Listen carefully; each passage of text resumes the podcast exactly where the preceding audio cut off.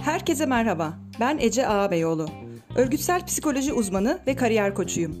Salata malzemesi serisine hoş geldiniz.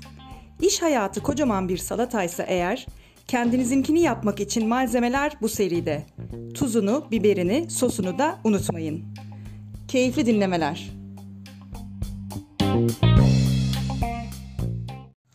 Herkese merhaba. Belki zaten takip edenleriniz vardır. Kariyer Hikayeleri isminde bir seri yapıyorum. Ve orada iş hayatında belli bir tecrübeye sahip olmuş konuklarıma bazı işler ve mesleklerle ilgili detaylı sorular soruyorum. Kariyer yoluna bakıyoruz ve o işi mesleği yakından tanıyoruz, bilgi ediniyoruz.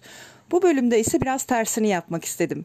Yani henüz iş tecrübesi hiç olmayan ya da yolun çok başında olan kişilere, üniversite öğrencileri ya da yeni mezunlara bakalım ve iş hayatının başında ne nasıl görünüyor, sürecin başı neye benziyor onu inceleyelim istedim. Umarım keyifle dinlersiniz. Sürekli krizler eşliğinde yaşamaya başladığımızdan beri ki bu dönemin başı olarak ne zamanı baz almalı inanın ben bilemiyorum. Hepimizin sörfçülükte yani dalgalar arasında ayakta kalma ve düşüp tekrar tahtanın üstüne çıkmakta ustalaşma yolunda olduğumuzu düşünüyorum. Bence bizi öldürmeyen şey güçlendiriyor ama tabii ki kolay olmuyor. Fondaki kriz ve belirsizliğin herkes için aynı koşullar olduğunu ve artık kalıcı olduğunu düşünerek farklı bir kısma odaklanıyorum. Kariyer yolu dediğimiz şeye bakarken bu yola nasıl bir noktadan çıktığımız, yoldaki ilk deneyimlerimiz, yolculuğun devamını ilmek ilmek işlemeye başlıyor. Bu açıdan bakınca yeni mezunlar ve mezuniyeti yaklaşan üniversiteliler ile kurumsal dünyanın ilişkisinin önemi anlaşılıyor. Yeni işe başlayanlar için ilk deneyimler kafalarındaki kurumsal hayat ve iş ortamı tanımlarını belirleyici nitelikte. Kurumlar içinde yeni mezunları istihdam ettiklerinde birlikteliklerinin nasıl ve ne kadar olacağını belirleyici unsur bu ilk döne deneyim dönemi.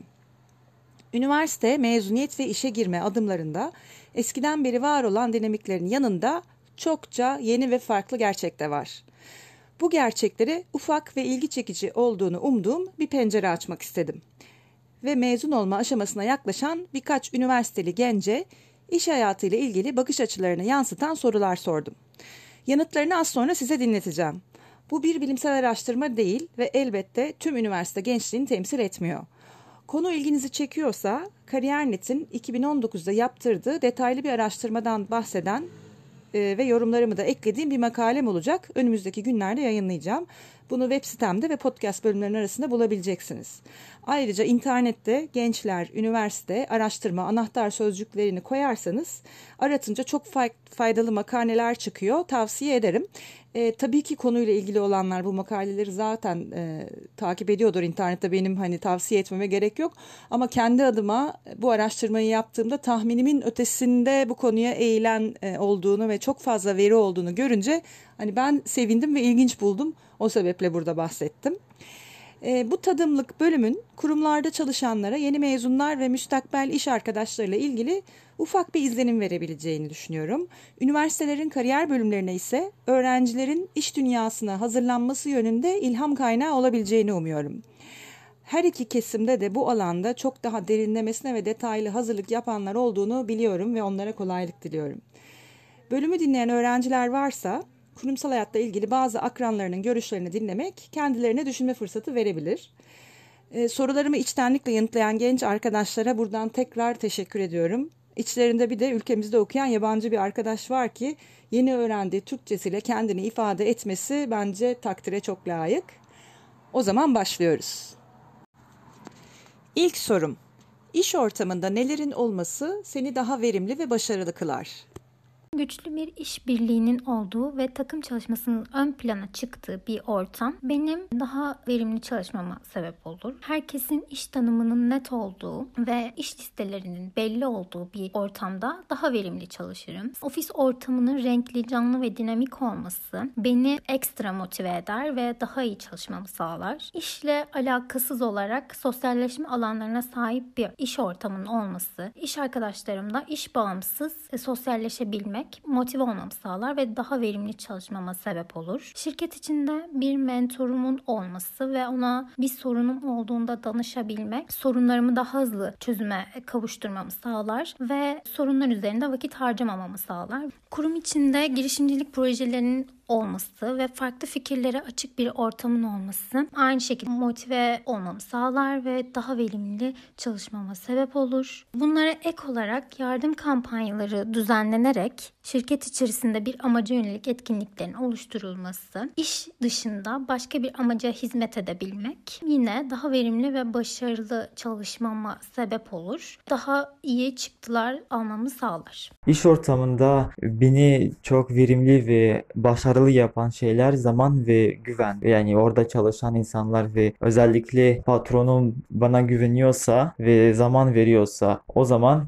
zamanla mükemmel bir iş yapabilirim. Ve bu işi tabii ki verimli ve başarılı bir şekilde yapabilirim. Ama eğer hemen mükemmel bir iş isterse büyük ihtimalle böyle bir şey sağlama şansım olmaz. İş ortamında nelerin sana cazip gelmeyeceğini düşünüyorsun? Mesela rutin. Yani rutin iyi bir şey ama eğer her gün aynı şeyi yapmam gerekiyorsa ve bu şekilde kendimi geliştiremiyorum, geliştiremiyorsam o zaman tabii ki bana cazip gelmiyor ve yani bir zaman bir anda büyük ihtimalle ayrılmam gerekir. Yeniliklere kapalı, farklılıkları kesinlikle kabul etmeyen, hiyerarşinin ön plana çıktığı, rekabetin had safhalarda olduğu, motomot iş yapılan, amacın sadece şirkete para kazandırma olduğu, sosyal sorumluluk projelerinin hiçbir şekilde gerçekleştirilmediği, dijitalleşme ve teknolojiden uzak, operasyonel işlerin manuel bir şekilde gerçekleştirildiği, özel günlerde bile çalışanlarına değerli hissettirecek sürprizlerin yapılmadığı, az çalışandan çok iş beklenen bir ortamın olması, mesailerin fazla olduğu, maaşların geç ödendiği ve yan hakların yeterli olmadığı bir ortam benim için cazip görünmeyen bir kurum ortamıdır. Sence çalışan bağlılığını sağlayan faktörler neler olabilir bir şirkette? Bunun en temelinde tabii ki sevdiğimiz işi yapıyor olmak yatıyor bence. İnsanların sevdikleri işlerde başarılı olduğu yasınamaz bir gerçek. O iş yerini içselleştirmemiz, bir parçası olarak görmemiz çok önemli. Daha sonrasında yöneticimizin ve çalışma arkadaşlarımızın yaklaşımları çok önemli. Bana göre daha yardımsever, arkadaş canlısı, samimi insanlar ile çalışmak daha verimliliği arttırıyor bence. Aksi takdirde hırslı, senin başarını istemeyen insanlar ile çalışmak bir noktadan sonra bizim hem o iş yerini içselleştirmemize engel olur hem çalışma hevesimizi kırar. Bu yüzden çalıştığımız insanların enerjisine çok önem veriyorum ben. Bu soruyu cevaplamak zor olabilir, çok faktör olabilir. Ve bu faktörlerden birisi bence liderlik. Bir şirkette çok resmi olarak konuşmaz konuşmak gerekmiyor. Yani tabii ki bir seviyede öyle konuşması gerekiyor.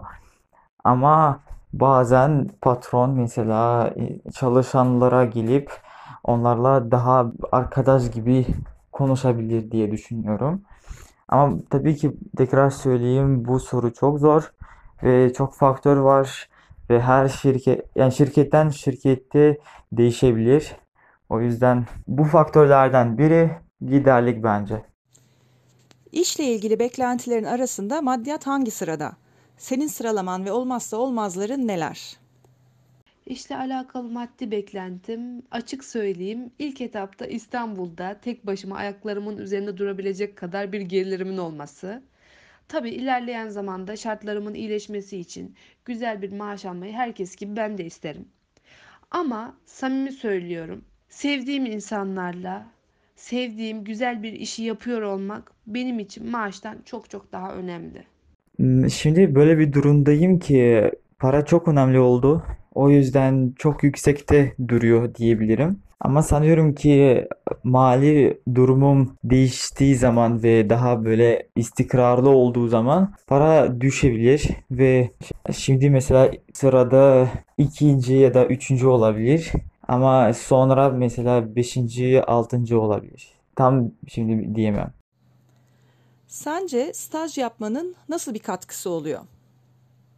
Staj tecrübeleri iş hayatına geçmeden önceki adımda kaçınılmaz olarak gerçekten önemini göstermekte. Ben e, kendime uygun sektör ve departmanını bulmak adına farklı şirketlerde, farklı sektörlerde stajlar gerçekleştirdim. Öncelikle sektörü tanıyorsunuz ve bu sektörün sizin ilginizi çekip çekmediğini test etmiş oluyorsunuz. E, mesela bankacılık sektöründe çoğu şirkette resmi kıyafet zorunluluğu var. Oysa ki herhangi bir tekstil sektörü firmasında böyle bir zorunluluk bulunmuyor. Sektörü tanıyorsunuz ve sektörü tanıdıktan sonra şirket kültürüne hakim oluyorsunuz aynı zamanda. 2 ile 3 ay arasında çalışsanız dahi çalışanlarla çalışanlara verilen imkanları ve şirketin ortamını tanıyabiliyorsunuz. İş yapış şekillerini, departmanlar arasındaki ilişkileri, prosedürleri, dijitalleşme adına yaptıkları çalışmaları, sürdürülebilirlik projeleri bunları dahi görebiliyorsunuz. Şirket içinde stajyerken bile size bir çalışanmış gibi davranılıyorsa bu size gerçekten güvenildiği anlamına geliyor ve bu gerçekten iş yapışınızı etkiliyor.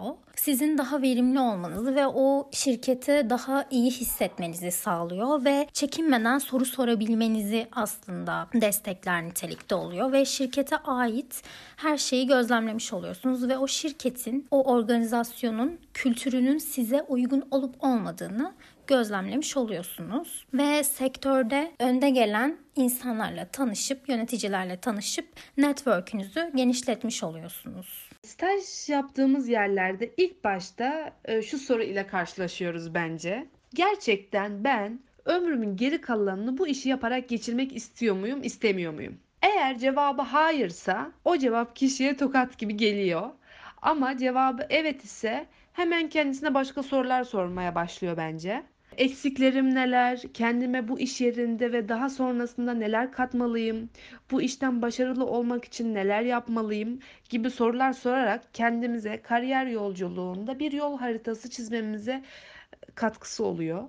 İş yerindeki insani ilişkilerimizin nasıl olması gerektiğini, samimiyeti ve aynı zamanda o mesafeyi nasıl koymamız gerektiğini öğreniyoruz bence. İlk defa birinin emrinde çalışmayı, Belki zaman zaman azar işitmeyi dene- deneyimliyoruz. Belki gururumuz inciniyor ama sonuçta alın teriyle para kazanmanın hem ne kadar meşakkatli hem de bir o kadar kıymetli olduğunu fark ediyoruz. Bence staj yapmanın bize fark etmesek de bayağı bir katkısı oluyor. Ana dalım inşaat mühendisliği ve çift ana dalım işletme mühendisliği olduğu için farklı departmanlarda, farklı sektörlerde staj yapma şansı yakaladım. Kendi ilgi alanımı bulmaya yönelik kendime sorular sordum. Hangi sektörün ve departmanın benim yetkinliklerime daha uygun olduğunu test ettim.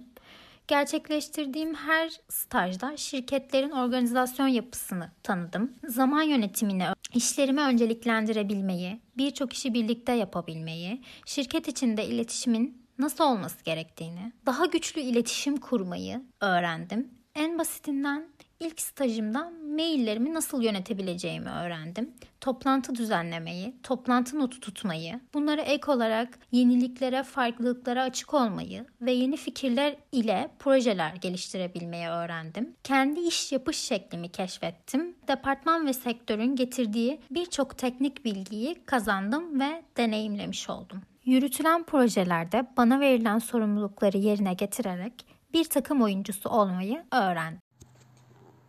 Kendi kuşağınla önceki kuşaklar arasında fark görüyor musun? Görüyorsan hangi açıdan? Bence şimdiki jenerasyonda da öncekilere benzerler var ve daha az benzerler var ve hiç benzemeyenler de var. Ama aklıma gelen büyük fark bence teknoloji. Yani şimdiki jenerasyon teknolojiyle çok iyi çalışıyor ama öncekiler o kadar verimli değiller. Bu benim fikrim ama tabii ki büyük ihtimalle çok çok çok fazla fark olabilir. Kendi kuşağım ile önceki kuşaklar arasında tabii ki farklar görüyorum. Öncelikle biz teknoloji çağında yaşıyoruz. Her şey çok daha ulaşılabilir bizim için. Ama bizden önceki kuşaklar bazı şeylere sahip olmak için çok çaba sarf ediyorlardı. Ee, çok daha farkındalığı az insanlardı.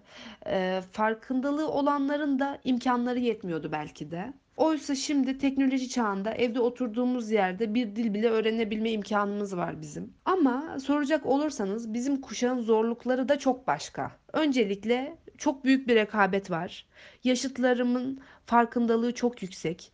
Birçok konuda herkes bilgi sahibi ve herkes kendine yatırım yapmaktan çekinmiyor. Ama bu rekabetten dolayı gelen başarısızlık da insanları çok fazla etkiliyor. Çünkü çabalarının karşılığını alamadığını düşünüyor insanlar ve en önemlisi her gün elimizdeki ekranda dünyanın veya ülkenin başka bir yerinde yaşıtlarımızın nasıl bir hayatı olduğunu her an görebilmek, farkında olmasak bile bizi ister istemez bir kıyaslamaya sokuyor ve ruhsal olarak çok etkilendiğimizi düşünüyorum bu durumdan. Her ne kadar farkında olmasak da. Kuşaklar arasındaki farklar bazen bazı ortamlarda daha çok ön plana çıkıyor. Ufak bir örnek vermem gerekirse yaptığım stajlarda gözlemlediğim kadarıyla Y kuşağındaki çalışanlar sıkılmadan uzun süre işlerine odaklanabiliyorlar. Fakat ben bir Z kuşağı çalışanı olarak iş yaparken daha çok mola verme ihtiyacı duyuyorum ve sık sık odağımın dağıldığını hissediyordum.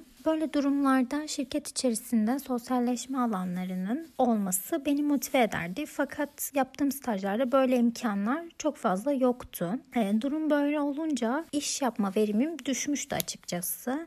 Ve yöneticim farklı bir kuşak olduğundan mola vermekten çekiniyordum. Fakat zamanla bunun yanlış olduğunu fark ettim. Mola vermek veya vermemek değil, o işi zamanında ve doğru bir şekilde yapmanın önemli olduğunu anladım. İş hayatına yönelik olarak kendinde geliştirmek istediğin nedir? Aslında bu kişiden kişiye değişebilecek bir soru. İnsanların mesleğine göre, hedeflerine göre değişir. Ben e, uluslararası ticaret ve işletmecilik bölümü okuduğum için ve kendime satış pazarlamada bir gelecek düşündüğüm için yabancı dil çok önemli olduğunu düşünüyorum. Benim için İngilizce ilave olarak e, ekstra bir dil daha bilmemin önemli olduğunu düşünüyorum ve bu konuda kendimi geliştirmek istiyorum. Onun haricinde biraz daha genel bir şey söyleyebilecek olursam düşüncelerimi ifade ederken biraz takıldığımı hissediyorum. Zaman zaman düşüncelerimin %100'ünü dışarı aktaramadığımı düşünüyorum. Bu her zaman için geçerli değil. Yine birçok insana göre kendini ifade edebilen bir olduğumu düşünüyorum ama bu konuya çok önem veriyorum. Hani neden daha iyisi olmasın diye düşündüğümden işte daha fazla kitap okuyarak belki de bu yönümü de geliştirmek istiyorum.